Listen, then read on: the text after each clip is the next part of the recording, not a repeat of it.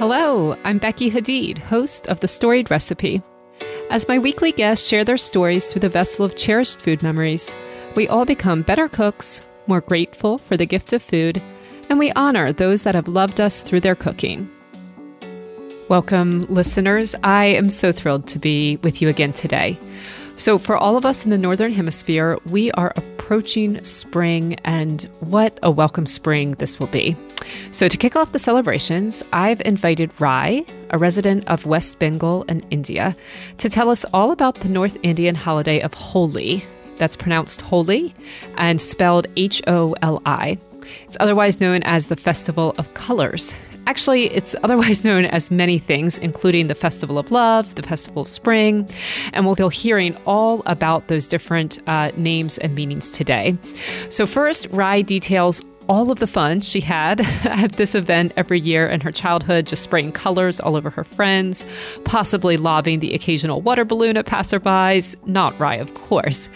Now, fun fact about Rai, she was the national spelling bee champion in all of India in 2019. So as you can imagine, she is a hugely knowledgeable guest, and she teaches me so much about the religious and cultural aspects of Holi, including several stories about Vishnu and Krishna, and the breadth of ways that these stories are interpreted, understood, and celebrated across North India. Finally, we talk about Malpuas, which is a pancake-like treat with soft middles, crispy edges, notes of fennel, fried in oil and ghee, and then covered with a saffron-soaked syrup. So this is just a fun, festive, fascinating, delicious episode, and I am so grateful to Rai for sharing it with us and to you for being here today. I think is it March 19th this year, Holi? I think I sent you like March 19th, but I just checked the government list of holidays. It was listed as March 19th in West Bengal, but actually it's March 18th. Now I will be talking about why Holi falls on what day, or why Indian festivals fall on different days in the Gregorian calendar.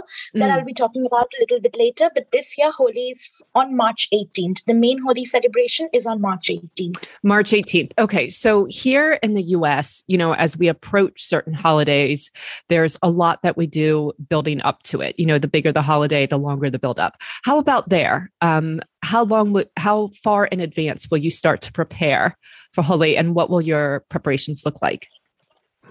Yes, so Holi is celebrated differently in different parts of the country, in different households, as with all holidays. And it's mostly celebrated in North India. For us, Holi celebrations are not that huge, especially in my household.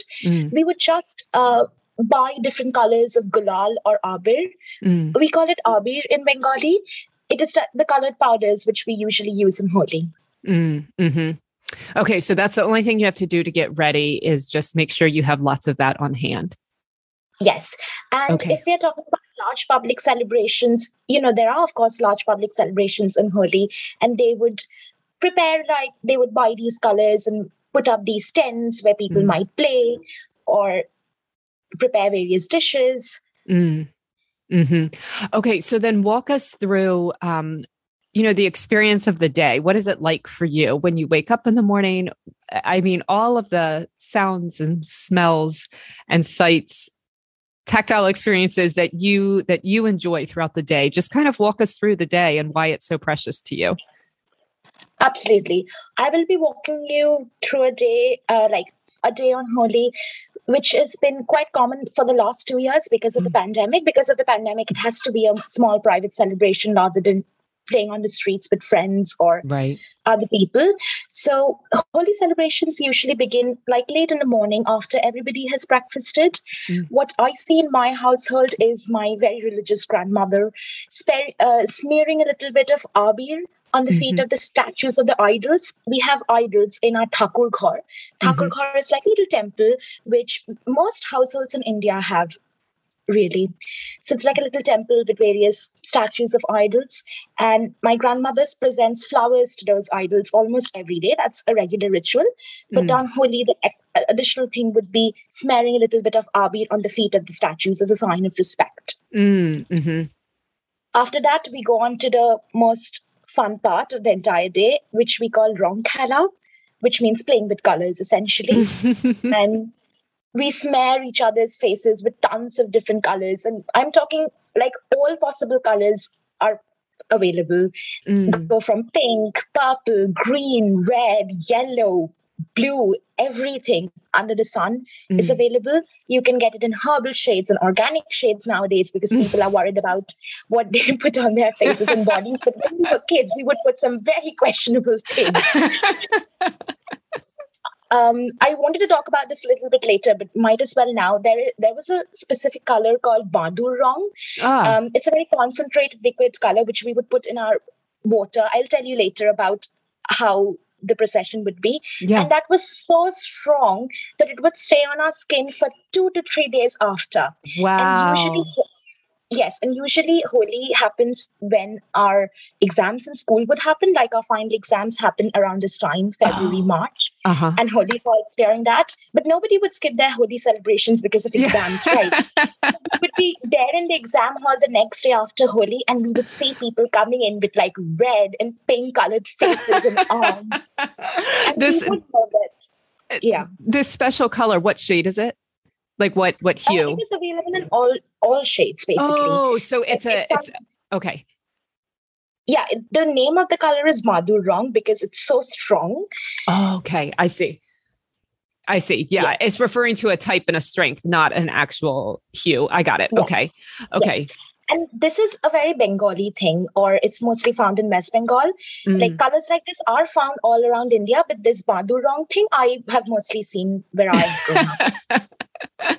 That's great. Well, you kind of bear the marks of happy memories on your body for a couple of days. I think I would enjoy that. Absolutely. So as I was saying, the Ronghala is basically smearing each other's faces with tons of different colors, and everybody looks absolutely splendid and vibrant and frankly a little bit ridiculous, but it just adds to the fun. Yeah. Yeah, there's also a tradition. This is also something that is not quintessentially Bengali. It happens all around India. It's touching our elders' feet with a little bit of the colored powder as a sign of respect. And then our elders bless us again with a little bit of the colored powder on our heads. So Ronghala usually starts with that. Is there a meaning to the foot and the head? You know, why the elders on the feet and the younger people are touched on the head? Is there like a circle of life meaning there or something? Well, honestly, I don't really know, but this is something that is all around India, especially definitely North India and as well as South India. Before on any festival or before any auspicious occasion, or even before like giving exams, we touch our elders' feet and then we touch our own heads as a sign of respect. Wow. Like we bend down and touch our elders' feet, and then we touch our own hands as a sign of respect. Interesting. And they bless us to live a long life or best of luck for what we are going to do. Yeah. There is such a respect for the elders there that I don't think we really mirror in American society. Well, and we would never call someone by their first name. Like just by their first name. Really? It's always with a honorific? Yes, with something added. Like if it's an older male, we call them Dada. Or if it's an older female, we call them Didi. If it's quite older, it's like, Mashi or Uncle. That's a very English address. But just something, never by their first name, just first name. And the respect is for simply the fact that they've lived a lot of life and had experiences and have gained, the assumption is that they've gained wisdom through those. Yes, they have gained life experiences and they are more wise than people younger than them. Yeah. I think we could stand to learn a little something from that. Yeah. No, but it's, Okay, so you start to play with the colors. What does this look like? You see pictures and it's like these wild celebrations in the street. It almost feels like here we would call it like a water balloon fight. What is it? Tell me about that. Yes. So I think in one of your questions, there was how have your Holi celebrations changed from a child to an adult, basically. Mm-hmm. And it has actually changed a lot now. I mostly used I'm going to call them abir in the future. And I've already explained what it is. Yeah. It's the colored powders, basically. So now we only use abir. And it's dry and it's less messy. But when we were children, we would use water balloons and colored powder, colored water and all sorts of things. Mm. So so I told you already how my day would look like this year. It would just begin with, having a little Ronghala ceremony with my parents and my grandmother, just my family of four, and a little bit on my cat, but I make sure that I only use herbal things on her. Yeah, it's so cute. Yeah, and I have pictures also. Yeah, it's very sweet. But as I was growing up as a child, it was wild as a child. Mm. Every morning we couldn't wait to get up and go out to play colors, usually with friends from our neighborhood or other friends, whatever. But usually we would play with friends from our neighborhood. Mm. And we couldn't wait to wake up in the morning and go play. As soon as our parents would give the all clear sign, we would rush out. We were all decked. We were all decked with our individual pichkaris. Mm. We call them pichkaris in Bengali, which is basically a manual water gun consisting of a long, narrow plastic tube, which we used to squirt colored water. Wow. What do you wear? Do you assume that your clothing is going to be ruined? Yes. Now, this is very interesting. Growing up, we have always worn our worst clothes, our worst old clothes on Holi, especially while going to play colors. But here's the thing. When you see advertisements showcasing Holi in India, or even pictures, or even actually many parts when people go out in large public celebrations, they are wearing bright white clothes. Yeah. And I never understood the reasoning or psychology behind it. Yeah. Maybe the reasoning was the colors would become more vibrant and more over like a blank canvas. Color. Yeah. Absolutely, like a blank canvas. So whenever we have advertisements, for example, it's always men wearing white kurtas, women wearing white kurtis. Mm. And even in parts of North India where people go to large public celebrations, you do have large public gatherings of Holi, they will wear bright white. But we growing up always wore our worst clothes because only would be our worst nightmare. Yes. Yeah. Do you just throw it away when the day is over? No, we wouldn't throw it away, but we would wear something that was dark colored so that the colors wouldn't show up that much. Mm-hmm. But traditionally, if you basically Google photos of clothes people wearing Holi, it was going to be bright white. Right. Yes. Mm. Yes. So these pichkaris I was talking about, we call them pichkaris in Bengali. The more common Hindi pronunciation is pichkaris. Mm. They come in all shapes, sizes, and colors, and they are quite cheap. So we would have multiple of them. And it was quite like a thing of pride to have, the best looking pichkari. Yeah. The biggest Nerf gun, yes. Yes. But it was quite manual and it's very simple mechanism. It's not as complicated as a Nerf gun or a water squirter, like stuff you might find in your places. It was very basic machinery. Yeah. And then we would gather all our friends and we would hit the streets, or usually since we were children, we would play in one of the passageways outside our houses, like what you call driveway, I guess, like where the car would come in and everything. Sure. We would start with locating a water source because water was very important that day. So we would start with locating a water source. Usually most Indian households do have a tap in their driveway, like outside. Mm-hmm. And we would all have our own plastic buckets. We would fill them up with water and then we would proceed to add color, which was usually a concentrated liquid color so that it would mix well with the water. And that was in all shades. Like I am talking green, red, purple, red, yellow, whatever. Whatever you can imagine, we all had. So basically you asked for preparations, we would just bug our parents to buy as many colors as possible when we were children. Right. Then we would all load up our pichkaris from the buckets full of the colored water and proceed to have the time of our lives, spraying each other with colored water, running around, squealing with enthusiasm and euphoric excitement. Then we would go back for refills to our buckets. And when we ran out of the colored water, we would just proceed to fill up the bucket again and repeat the entire process. And what are the parents doing? Just watching, cheering? Are they in the house? Well, this process would go on for hours until our parents had to put a stop and call us in for a bath. My parents, well, it depends. Like, some parents do take part in these celebrations. Sometimes my father did, sometimes my mother did. Mm. But mostly you would find this, you know, in the younger age group. Mm, but parents do participate. Another thing is, as you were calling it, the water balloon fight. Mm. So filling up water balloons and throwing them at strangers walking on the street from the rooftops is something children love to do on Holi. I usually never hit strangers, but people are actually afraid to go out on Holi because, you know, lest they are hit with water balloons full of colored water as they are just walking down the street going about their business. They must know what they're getting into when they leave the house. Absolutely. Absolutely. They must know. So many people, and I as an adult too, we are afraid to leave the house because, you know, someone from the rooftop is going to throw a water balloon at you. That's filled so with colored water.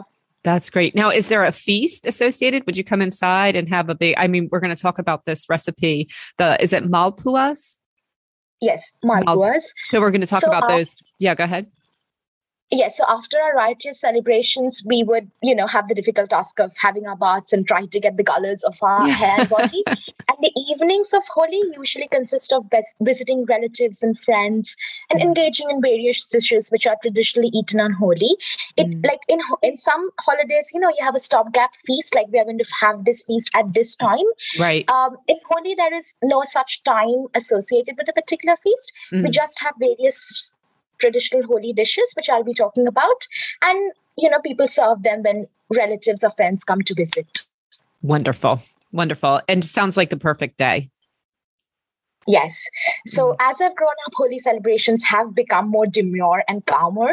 As I told you, I no longer play watercolors, but use abir or gulal, which is the dried colored powders. And I usually do it with my family. However, as you were saying, adults, millions of adults around the country engage in the most ecstatic play of watercolors. Yeah. There are large public celebrations where people from all ages, backgrounds, like rich, poor, nothing matters. They just come and they have the time of their lives and they express their inner children. Mm, mm. Where do they find all their water? Oh, well, they just throw the powders dry.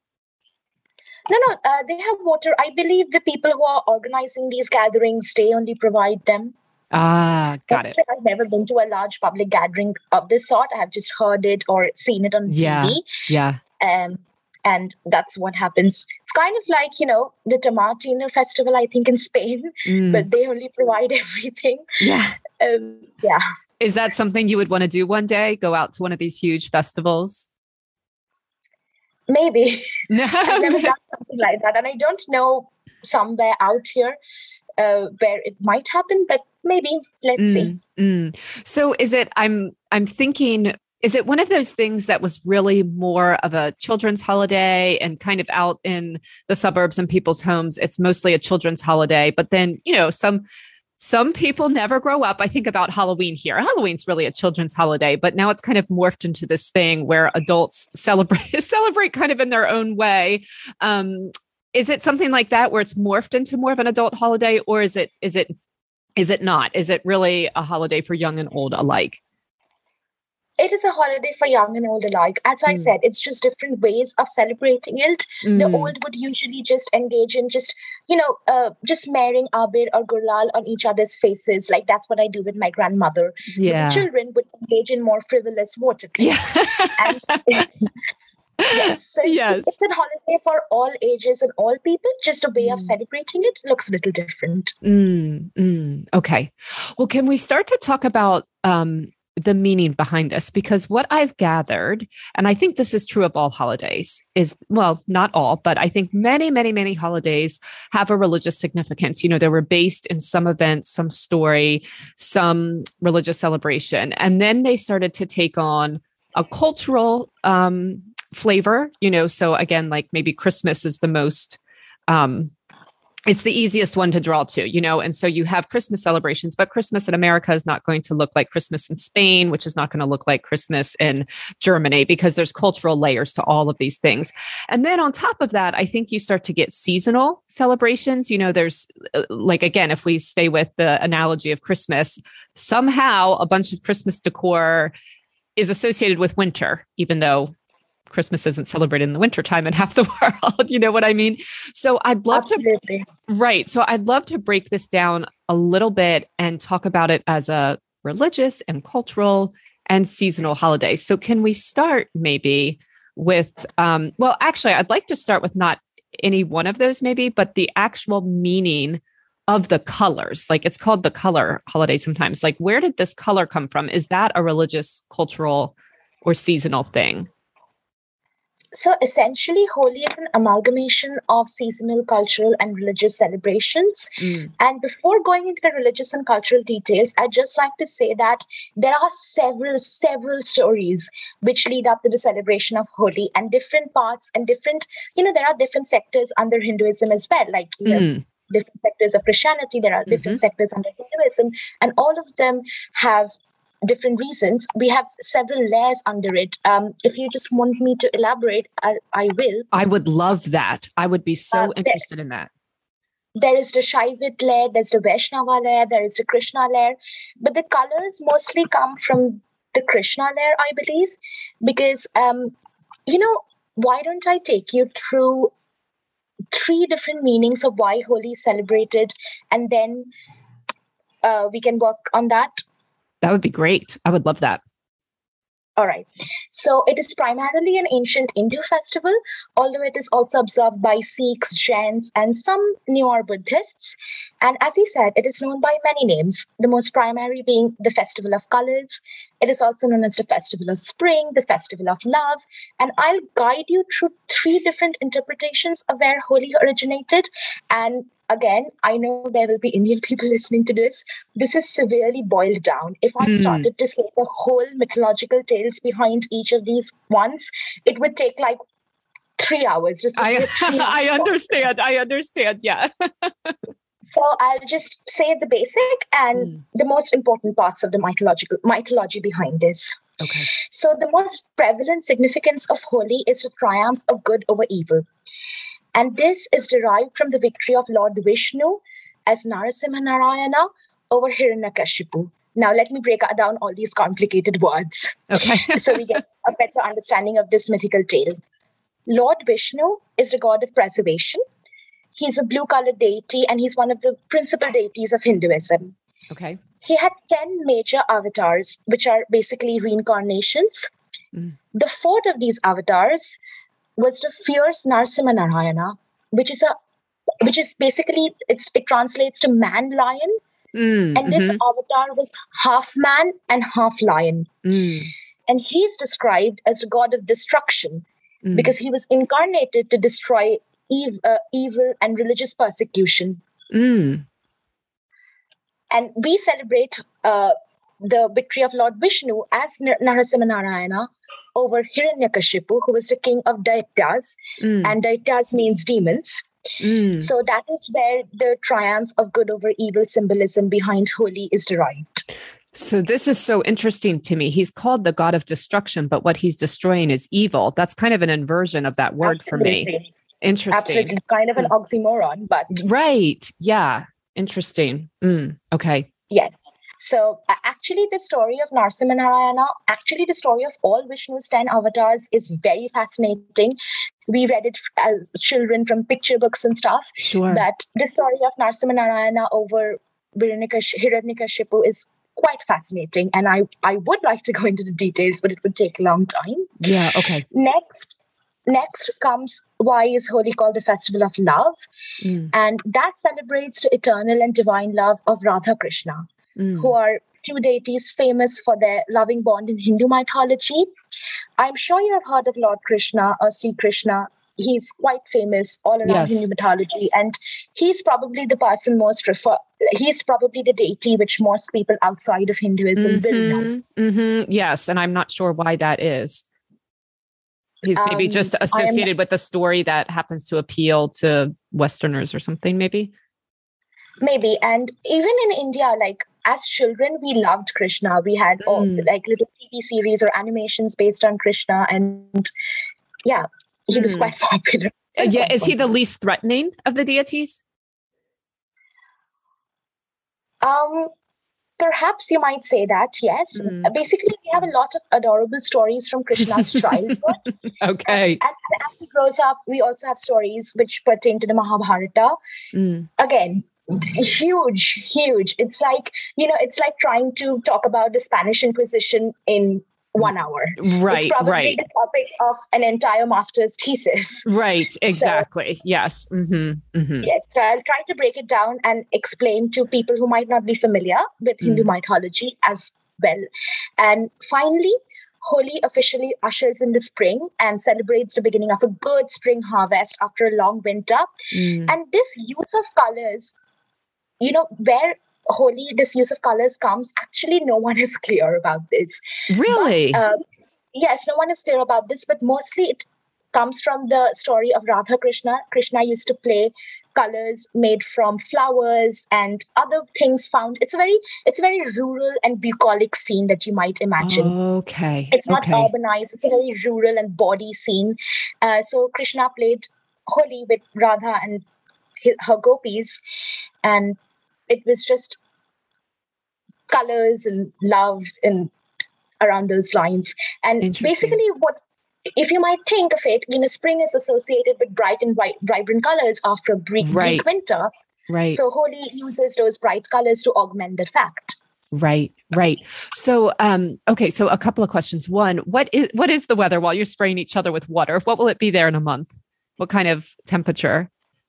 Oh, where I come from, winters are not at all harsh. It usually sets in around the middle of December and goes on approximately by the middle of February. By the time March comes, which Holi is usually in the middle of March, we can talk about a little bit about why Indian holidays fall on different days according to the Gregorian calendar. We can talk a little bit about that a little bit later. But yes, the weather is quite fine. It's quite sunny and it's not absolutely... not harsh and quite pleasant enough to play Holi. Okay. So you're in Bengali? I'm in West Bengal. The language we speak is Bengali. You're in West Bengal and the language is Bengali. Okay, I apologize. Okay, and that's a warmer... No, absolutely all right. Thank you. That's in the eastern part of India. Actually, it's called West Bengal because Bangladesh was essentially... East Bengal, and then it got divided. Bengal as a whole was referred to as Bengal before, but then the eastern part of Bengal got divided. Okay. Bengal got divided into two parts. The eastern part is essentially Bangladesh, and we are left with the western part in India. Interesting. Okay. Thank you for that. So there are parts in northern India that celebrate Holi where they do have very harsh winters. Yes, absolutely. But by the time of March, mostly everything dies down. And again, in Bengal also, there are various varying temperatures. It is much colder up north in Darjeeling, which is at the foothills of the mountains. But usually where I live, the temperatures average from 18 and 25 degrees. Celsius, of course, because we are not Americans. Right. You like the rest of the world. Yes, like the rest of the world. It's much easier. Yes. Yeah. So that's about 65. Beautiful. Okay. Okay. So to go back to these stories, I think I got the one about the god of destruction. He comes and destroys evil and demons. And I think I got the one about Krishna. It's just a happy, joyful, pleasant story of his childhood, playing with colors with his brother. Can you tell me a little bit? I know that it's super complicated. Can you tell me a little bit about this story of love? I think I missed that. Is it just a romance? Is there a rescue involved? What's the story? What's the basic plot, I guess, of the story? There is no basic plot. Essentially, the love between Radha and Krishna is very strong and very eternal. I will just tell you in a very short way. Radha was never the wife of Krishna. The wife of Krishna is someone else. Oh. But so Radha was basically Krishna's childhood love. Ah. But still, Krishna is mostly always visualized with Radha than his own wife, because their bond is eternal. And most Indians basically look towards their bond as something divine, eternal, everlasting, perennial. Yes, it's Dante and Beatrice in the Inferno. Yeah, and the romance is idealized over kind of like a more practical, pragmatic marriage. Absolutely. That is the thing. I see. Okay.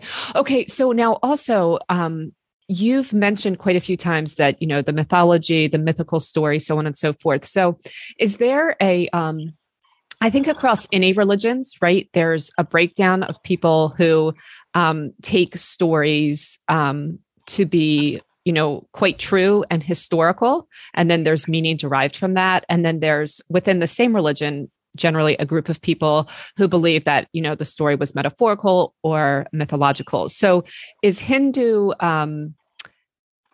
is it similar in that maybe you believe that these stories are mythological, but then there's a segment of Hindus who believe that these things happened historically in actual fact and they were recorded? Okay. Hi again. I hope you are loving this episode as much as I did. Just three quick reminders for how you can help out the storied recipe. First, please do not count on Instagram to tell you when all future episodes are out. You've got to subscribe. Either subscribe right now in your podcast player or to my newsletter. Either one will work great. You can do that. Just look in the show notes for all the buttons to do that, or clicks, links. You know what I mean. Also, if you could leave a 5-star review, that would be amazing. It helps me I can pull those to share with people visiting the website. It helps Apple and Google and Spotify push this podcast to new listeners. And it just helps to elevate the voices and stories of my guests. And then finally, if you are looking to support the podcast financially, the best way you can do that is to shop the Storied Recipe print shop. And you can find that link on the website. Again, every photo in there is honoring the stories and the traditions and the ingredients of my guests. Thank you. Enjoy the rest of the episode. Okay. Absolutely. And this is so widely debated. I can't even get you started on that. I believe they are metaphorical, and some of the things mentioned in the scriptures might not have happened, but many people say that the Ramayana and Mahabharata, which are the two main Hindu mythological scriptures, are absolutely true.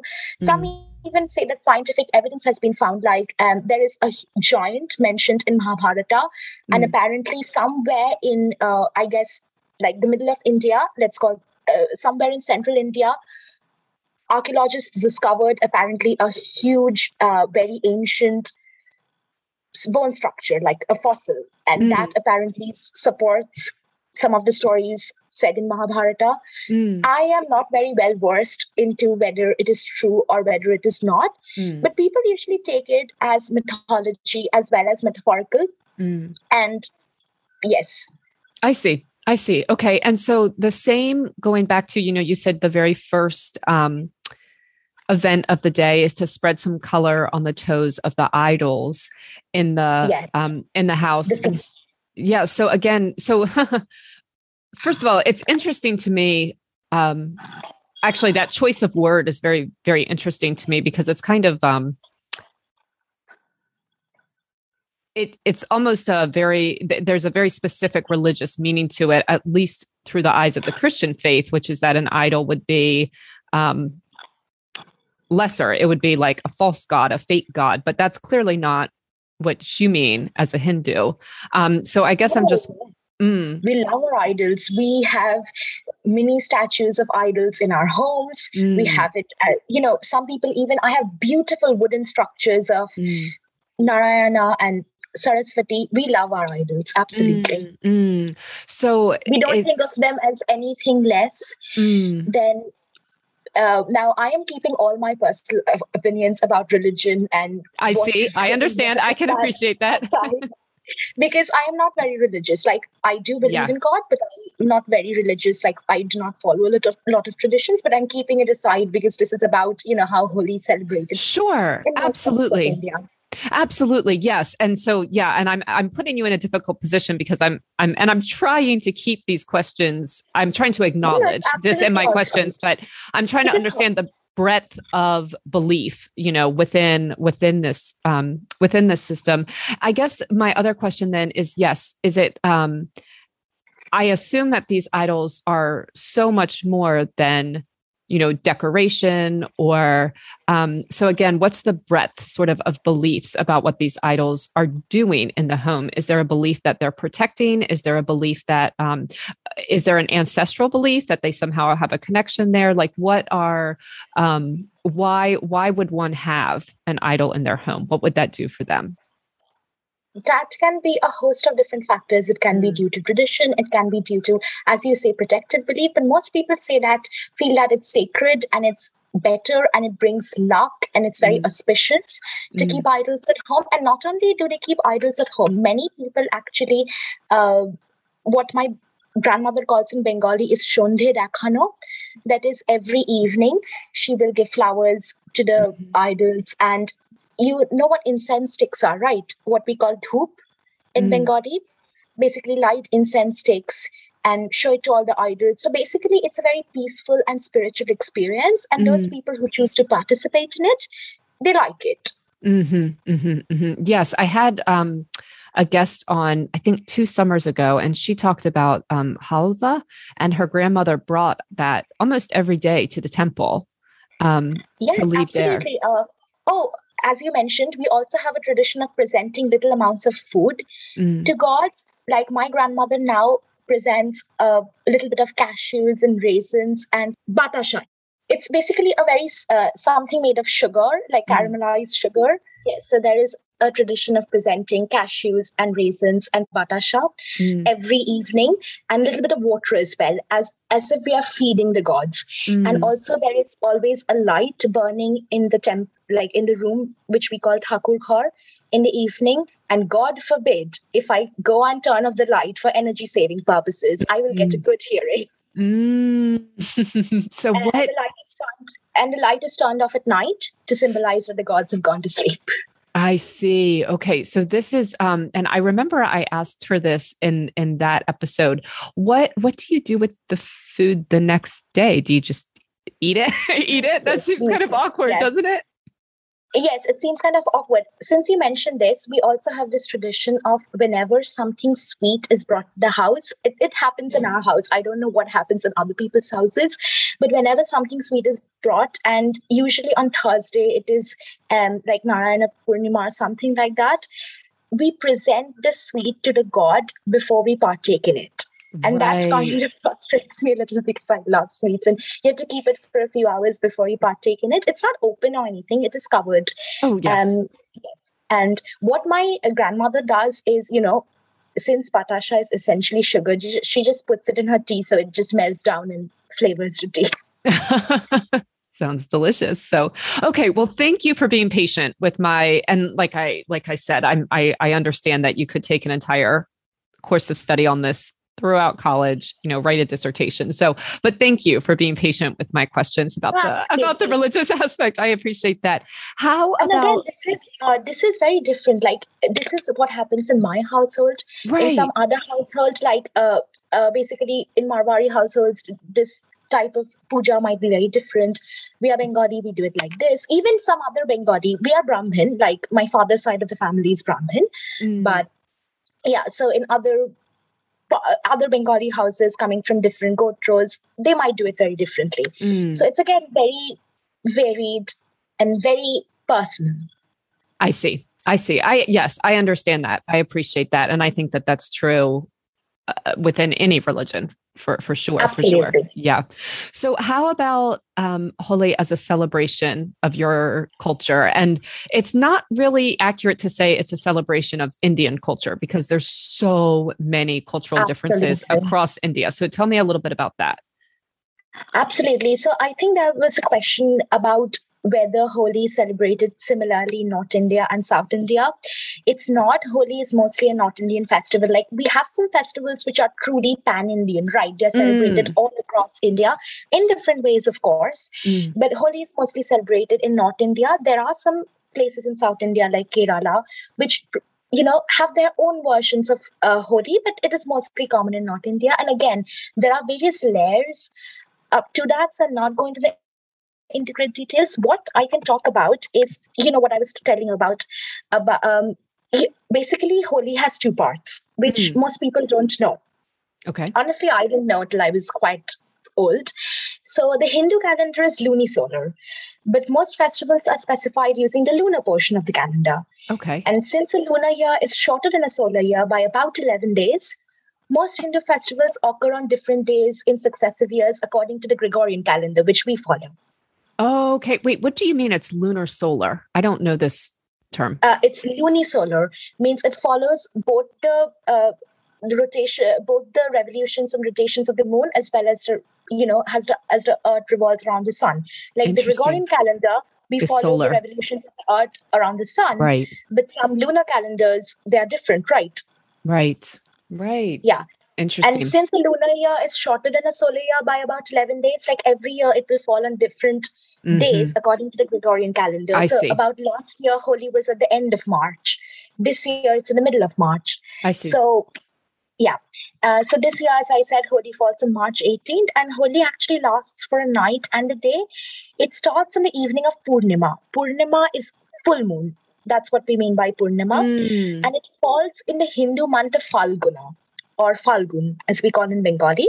Falguna is usually, you know, in the middle of March, according to the Gregorian calendar. Got it. Mm-hmm. And this is something that I have personally never witnessed, but it is, since it is quite popular and we are talking about Holi as, you know, a pan-Indian festival, I'm going to talk about it. On the eve of Holi, many places across India observe something called Holika Dahan, also known as Chhoti Holi. Mm. And the day after is known as Bari Holi. They do it by lighting bonfires. And again, I will try to sum up the mythology behind Holika Dahan in short, because again, it's quite a long tale. It is a part of the Hiranyakashipu tale again. So Holika was a demoness, and she was the sister of Hiranyakashipu, whom we talked about earlier, the king of demons. And she was appointed by him to help kill his son, Prahlad, who was a devout believer in God. So this sounds kind of ironic, like the son of the king of demons would be a devout believer in God, but that is how the tale goes. Now, Holika, through her powers, was supposed to be resistant towards fire. And what she did was she tricked Prahlad to sit on her lap while she lit a bonfire around them. So the trick was that since she was resistant, she would escape the fire unharmed, but Prahlad would burn to his death. Wow. But through the grace of Lord Vishnu, Prahlad was unharmed, and instead Holika burned to her death. And that is what we mean by Holika Dahan. We, you know, celebrate that by lighting bonfires. Wow. Wow. That's quite a visual. Okay. Absolutely. And again, this is something that I have never seen personally, but this is done in several parts of the country. Yeah. What we do is we have a Bengali version of Holi, which is called Dol Purnima or Dol Jatra, and it is usually celebrated in the eastern states. That is West Bengal, Odisha, and Assam. And this Dol Purnima, Dol Jatra is specifically dedicated to Sri Krishna and mainly celebrated by the Gopal community of Odisha. And these three states have wildly different ways of celebrating this. Interesting. But mainly, again, we bring back the concept of Radha Krishna here. These idols are smeared in different types of colors, put on a palki, which is like, you know, a chariot, a handheld chariot, and paraded down the streets. Yes, I'm thinking, yeah, this idea of a bonfire. And again, it's a triumph of good over evil story. But I'm thinking of the idea of like an effigy that you would burn, you know. That is what we do. There is actually a festival called Dussehra. That is what we do in Dussehra. We burn an effigy of Ravana. So actually, you know, we have a huge Bengali festival called Durga Puja, which is a 10-day festival coming up. We might talk about this someday later. Wow. We might do a whole podcast about it because it's a huge celebration. And this is essentially Bengali. This is not celebrated by other parts of the country. This is very essentially Bengali. And yeah, well, it just makes me think about the color and the smearing, because I think a lot of times there's like a humiliation aspect, you know, of burning an effigy. You know, you throw rotten tomatoes, or you would draw, you know, a mustache on the face or whatever. And it almost feels like maybe the colors are, you know, kind of like the humiliation before the burning of the effigy. No, actually, some people worship Holika at the end because, you know, at the end, she sacrificed herself somehow to save Prahlad. It has actually very different meanings. Some people demonize Holika, some people worship Holika. Mainly, we are not burning any effigy in these bonfires. We're just lighting bonfires to remind us of that mythological day. And that's somehow good triumphed over evil in that situation.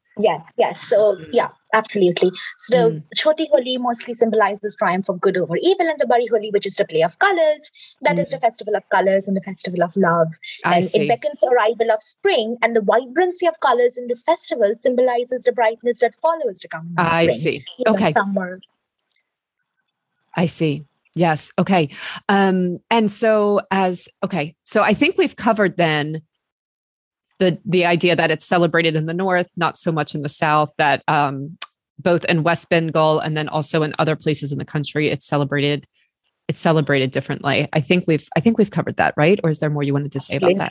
Okay. Absolutely. Okay. We have probably covered a lot about the religious and cultural significance of Holi. Oh, it's so interesting. Yeah. Yes. Okay. And then I think we've talked about how it's a seasonal celebration, right? Absolutely. Yeah. Okay, so let's talk about the recipe, can we? Yes, I would be very glad to. Yes, Malpuas. So tell me, just first of all, describe it for everyone listening, what it looks and tastes like, the texture, the flavors, all of that. All right. So Malpuas consist of a batter fried in oil or ghee. The essential structure almost resembles pancakes, but they are very soft and fluffy in the middle and thin and crispy around the edges. Then they are soaked in a delightful sugar syrup flavored with saffron and cardamom. And the end result is something sweet and sticky, crispy and soft with notes of cardamom and fennel. And they are oh so delicious. I truly love it. And I have eaten it growing up so many times. In India and Bangladesh, but they are famous all over the country. Yeah, I am very excited about this one for sure. I'm most fascinated by the fennel. I think that's the flavor that kind of is throwing me. I was surprised to read that. Because you associate it mostly with savory flavors, right? I think so. Yeah. But I can kind of, we use a lot of fennel in our desserts. We use a lot of fennel. It's a great little, it's reminiscent fennel and cardamom. These are more of notes rather than direct flavors. They will hit you on the face. There will be an aftertaste and there will be slight notes of them. I mean, it's not a very straightforward flavor like cinnamon or mace or something. It's probably like mace. It sticks around. You get the notes. Yes. And I can see, I would never have thought to pair it with cardamom, but I can see how it's going to play very, very nicely with it. So do all North Indians make this recipe, and is it always associated with Holi? Growing up, I never associated Malpuas with Holi, honestly. I learned recently that Malpuas, I will be talking about some other dishes which are also traditionally served during Holi because, it's such a huge part. But all the dishes which happen around Holi, they are enjoyed year-round. Malpuas, I have had them year-round. It's not a very particular Holi-centric thing, something that we only make once a year. Okay. There are dishes associated with some festivals that we only make once a year, but Malpuas are not like that. We can have it throughout the year. And it's not only in North India, actually. Malpuas are famous all around the country, like West Bengal, Orissa, Jharkhand in the east, Gujarat, Haryana, Maharashtra in the west, places in central India, even some places in South India. There are several variations, hundreds of variations. Some batters contain rice flour, desiccated coconut, mashed ripe bananas are usually added in Kerala, which is a southern state. Then some use khoya, which is milk solids, or chana as we call it in Bengali. Yes. Side note, I just want to ask about the chana. I've always heard, actually, I made a recipe for, we went to visit John's aunt, who's a vegetarian, and I made one of my favorite recipes from this podcast. It's a chana masala, which is... From the Trinidadian episode, right? I've always heard it, yes, translated as chickpeas. But you said milk solids. So tell me about this. Is this a translation problem? Yes, here's the thing. That is chana. That is a Hindi word. Chana means chickpeas. That is a Hindi word, and that is what we call chola in Bengali. That is chana, and this is chana or chena in Hindi. It's called chana in Bengali and chena in Hindi. So basically both have H's, but if you look at the phonetics, one looks like the T and the F. If you have studied phonetics, you will understand. And one is like a ch sound. One is a ch sound and one is a ch sound. Wow. That's the difference. Okay. And we just kind of mash it all together. We don't really have the, in the English alphabet. Yeah. We don't have the way to, distinguish between the two. Distinguish, absolutely. Yeah, okay. We have different types of chores to distinguish between this. That's why, I love when people include phonetics while talking about regional dishes. And I love that because that really helps you understand. The etymology and everything. I did a lot of spell bee growing up. Yes, I think it would be fun to just tell people right now, you're not reigning because they have it every year, but you were the national spelling bee champion of India. Yes, in 2019. Yeah, that's amazing. That's absolutely amazing. Yes. I did a lot of phonetics, so it really helps when people include phonetics when they're talking about these things which are difficult to pronounce. Mm-hmm. Absolutely. Yes. Okay. So, yes, you said all of Indians make this recipe. It's a very pan-Indian, a term you were using earlier. How about, you didn't associate it originally with Holi. What were your earliest memories of this recipe? My earliest memories of Malpuas come from going to my grandmother's younger sister's house in Durgapur, which is a place in West Bengal, but outside of Kolkata. Kolkata is where I live. And she used to make some phenomenal Malpuas. I would remember returning home and requesting my grandmother to recreate them. And she would do it once or twice, but not very often because it's a labor-intensive process. Mm-hmm. They're also very commonly found in sweet shops here. And I would remember when they were brought home, how ecstatic I would be. Yeah. I'm still ecstatic when they are brought home, to be very honest. You said you've made them quite a few times, just a couple? No, I have made them quite a few times. I first made Malpuas when I was 12 years old. I remember finding the recipe in a Bengali magazine, and it was very short and not at all descriptive. You know how little, it's like a little blurb in a magazine, which just give you the ingredients and the roughest of processes, but I decided to make them, and since I have grown up eating them and I know how they are made, it is more of intuition rather than following a recipe. I would see my grandmother, and this is, I think, in most Asian households, people don't measure, they just throw together ingredients, they know how it is made, and it comes out delicious. But for the benefit of everybody, I like measuring things. But yes, I did all of the steps myself, from making the batter to frying the Malpuas when I was 12 to making the syrup and soaking them, because I have been cooking for a long time, so it's not that daunting of a process. But my grandmother would just pop in once or twice to ensure I wasn't burning myself with hot oil. Well, and like you said, exactly what they're supposed to taste like, how Absolutely. You like them best. And I don't have the benefit of that, so I am grateful for the detailed instructions and the weights in the measurements that are in weights, because I imagine that really it needs to be precise here. So I have a couple of questions about the recipe, and then you can tell me your best advice if I didn't. Yes, sure. As I told you, I have made Malpuas several times, and I've refined this recipe along the way. There are more difficult, complicated recipes for making Malpua, which is khoya or milk solids. They are more complicated. This uses milk powder, but it's just as delicious. I even recreated them on a live stream for a company called the Master Store India for our Independence Day campaign in 2020. Oh, so, wow. Yes, I have many times. Okay. You're a real expert in this. Yeah. Okay. Well, then let me just ask this up front. As I go to make this recipe, what do you see as kind of the pitfalls where I need to be particularly careful? I think what is very important is that it's not a very hard recipe. It's quite foolproof. Many people like deep frying their Malpuas. I think it's much difficult that way rather than shallow frying, because what happens in deep frying is we do want the soft and fluffy middle, but it becomes too fat, like donuts. That's what it becomes if you try to deep fry the batter. What happens when you shallow fry it is you have like about half an inch of oil. And I think I didn't mention this in the recipe, but make sure to add it. I'll probably send you an email about, you can also add a couple of tablespoons of ghee to the oil because that really flavors it. Oh, okay. Many people do it in pure ghee. I find doing that is, ghee is a little bit more expensive and a little bit more harder to work with. Like the temperature is a little bit harder to achieve than just using vegetable oil. But if you just cut the vegetable oil with a little bit of ghee, you will get the flavor, but you also get the ease of using vegetable oil. And again, just half an inch of oil. And it's like making pancakes, but it will naturally be that way since, it's a ton of oil. It will naturally be that way that the edges become thin and crispy because it's hitting the hot oil directly.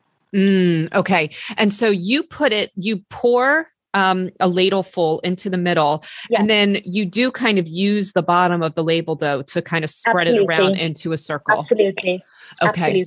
Okay. And then, you just watch until really you kind of judge doneness by the outer edges because you don't want those to burn. And then the middle is just going to be as done as it's going to be. It's going to be kind of soft still.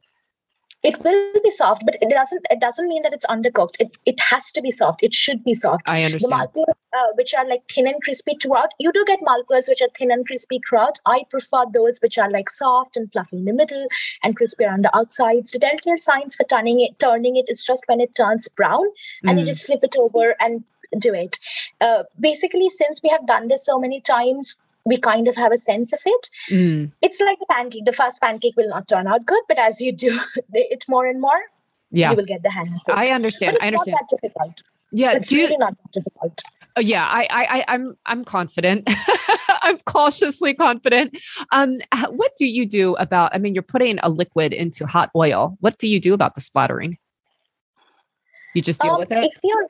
If you're very careful, there is not a lot of splatter, or very honestly, if you pour it like very close to the hot oil, like not from a great height, but very close to the hot oil and, turn it around, there is actually not splattering. And also, this is very important, when you turn it, make sure you turn it away from yourself and not towards yourself. Sure. Like when you flip it, make sure to flip it.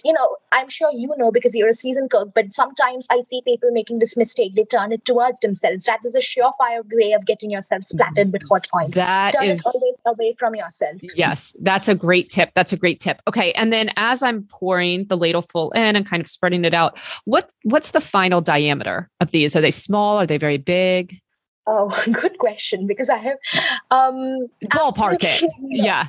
Are we talking a dinner plate or a salad plate? What's that? Oh, no, much smaller than that. Basically, what an average American pancake would be. How would you describe their diameter? Well, I like them almost teacup sized, or, a teacup saucer, maybe 4 inches. Yes, absolutely. That's the best way to describe them. The size of a teacup saucer. Okay. That sounds good. Of course, Americans bigger and better. Like they do end up, like dinner plate size. This is the thing. Also, you do have large flat malpuas as well, which, you fold it in half and eat them. And then you have another malpuas, which are like smaller, but they are softer and fluffier. So again, there are various variations among malpuas as well. Okay. But this recipe is one which is like soft in the middle. And, basically it's a little, there's a little hump in the middle and it evens out as you go on around the edges. Perfect. Yeah. And the picture showed that very clearly. So the last thing I want to talk about with this recipe is actually two more things, is the syrup. You talk about the danger of crystallizing. Is this syrup almost like a caramel by the end? Or no?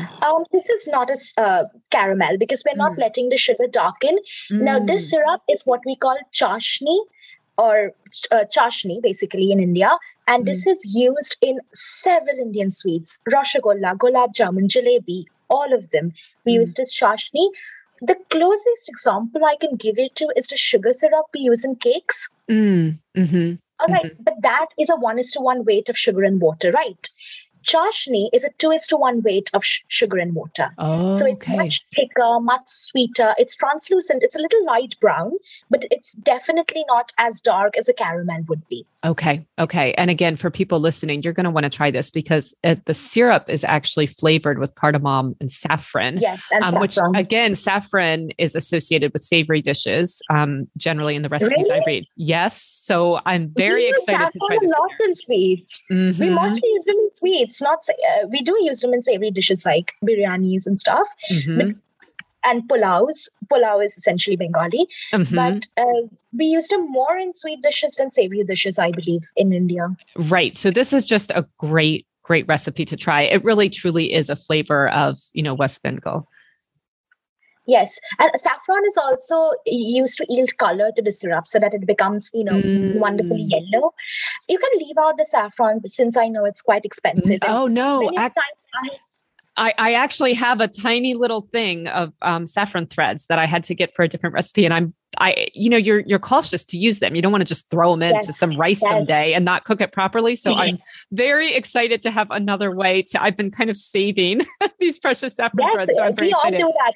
When we went to Kashmir, we bought back these tiny little boxes of saffron, which were ridiculously expensive. Mm. And we have been saving it for, special occasions. Like I told you, I make Malpuas several times, right?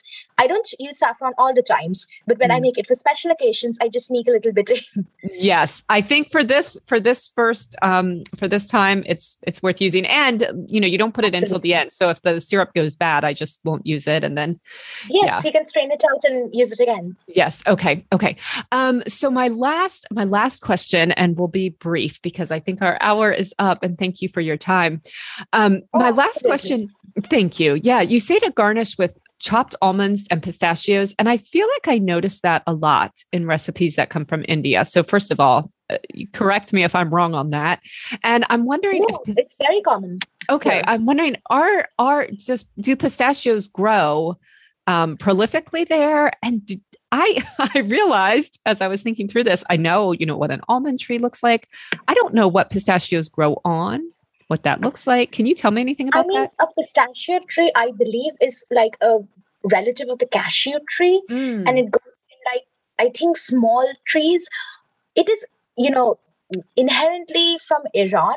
Whether it grows a lot in India or West Bengal or not, I have absolutely no idea. I'm so sorry.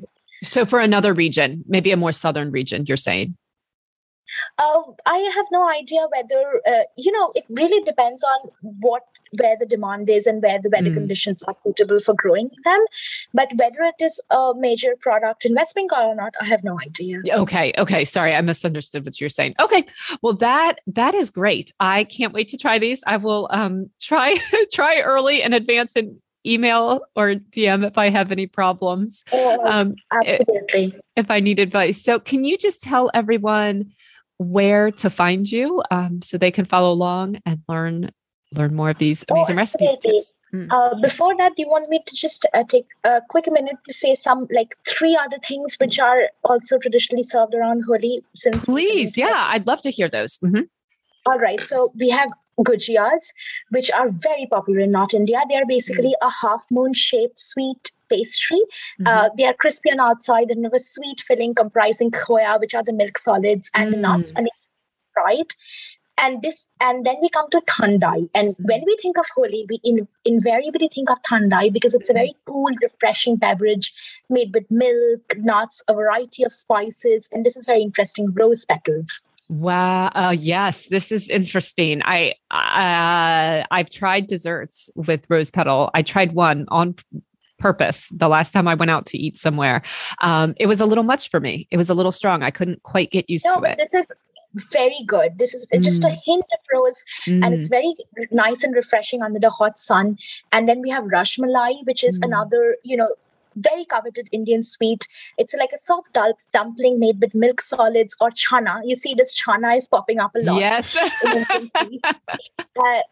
Soaked in a rich sweet milk syrup. And finally, and this is a wonderful savory dish found all over India, known as dahi bhalle or doi bora, as we call it in Bengali, which are soft varas made of lentils, and they are soaked in yogurt mixture, which is mixed with spices and tamarind, and it is very spicy, tangy, and it's utterly delicious. So these four dishes are traditionally served around Holi, along with malpuas. That sounds... Gujiyas, thandai, rasmalai, and dahi bhalle. That sounds delicious. Wow. What a feast. Yes. All right. Well, Rai, I really do appreciate your time. Thank you so much. It was a fascinating episode. I knew you would bring the knowledge, and you did. So thank you for that. I think while we were doing the Zoom testing, you asked me to mention that almond story again. Oh, yeah. Podcast. Yeah. So, okay. So as I was telling you, we Indians are obsessed with various types of knots, and we do believe that knots contribute to, you know, developing brain power. Mm. So all children, like all Indian parents, they force their children to have knots every morning. Like still now, I am 18. My grandmother forces me to have 4 almonds every morning. I think that's beautiful. Now, do Indians drink a lot of nut milks, almond milk or things like that? I mean, tradition in some like traditional dishes, there are nut milks and almond milks, but we don't drink it regularly. Indians are quite lactose intolerant, but we don't really care. We drink a lot of milk. So the nuts are just eaten, yeah, as a little boost, a little brain boost every morning. Yes. That's a sweet memory with your grandmother. I like that. I like it a lot. And it's still going on. It will probably go on until I'm like full-fledged adult. Well, I'm not a grandmother, but I am a mother. And I can see as my oldest approaches college that you don't start to care any less. You obviously have to loosen control or there's going to be a lot of conflict, but you certainly don't start to stop caring. And I'm certain I will feel the same as a grandparent. So I think that's, I do. I think that's really sweet. So thank you for sharing that. Yes. Tell everyone where to find you. You can find me at my Instagram account, Brownies and Bims, where you'll find beautiful pictures of food, little snippets of their history, and a little peek into my love for the Victorian era. Yes, and we can follow along with the many, many accomplishments that that are coming your way. Thank you very much. My pleasure. My pleasure. Yeah, please reach out if there's ever anything I can do for you. Absolutely. Okay. Goodbye. Thank you so much, Rai. Have a great day. You too. Okay. Bye-bye.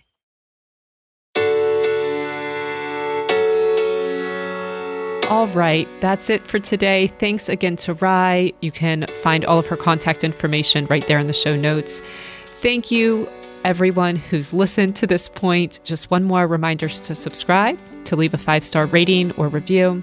Both mean the world to me personally and continue to help this podcast grow and these stories be heard all around the world. Thank you and have a great week, my friends.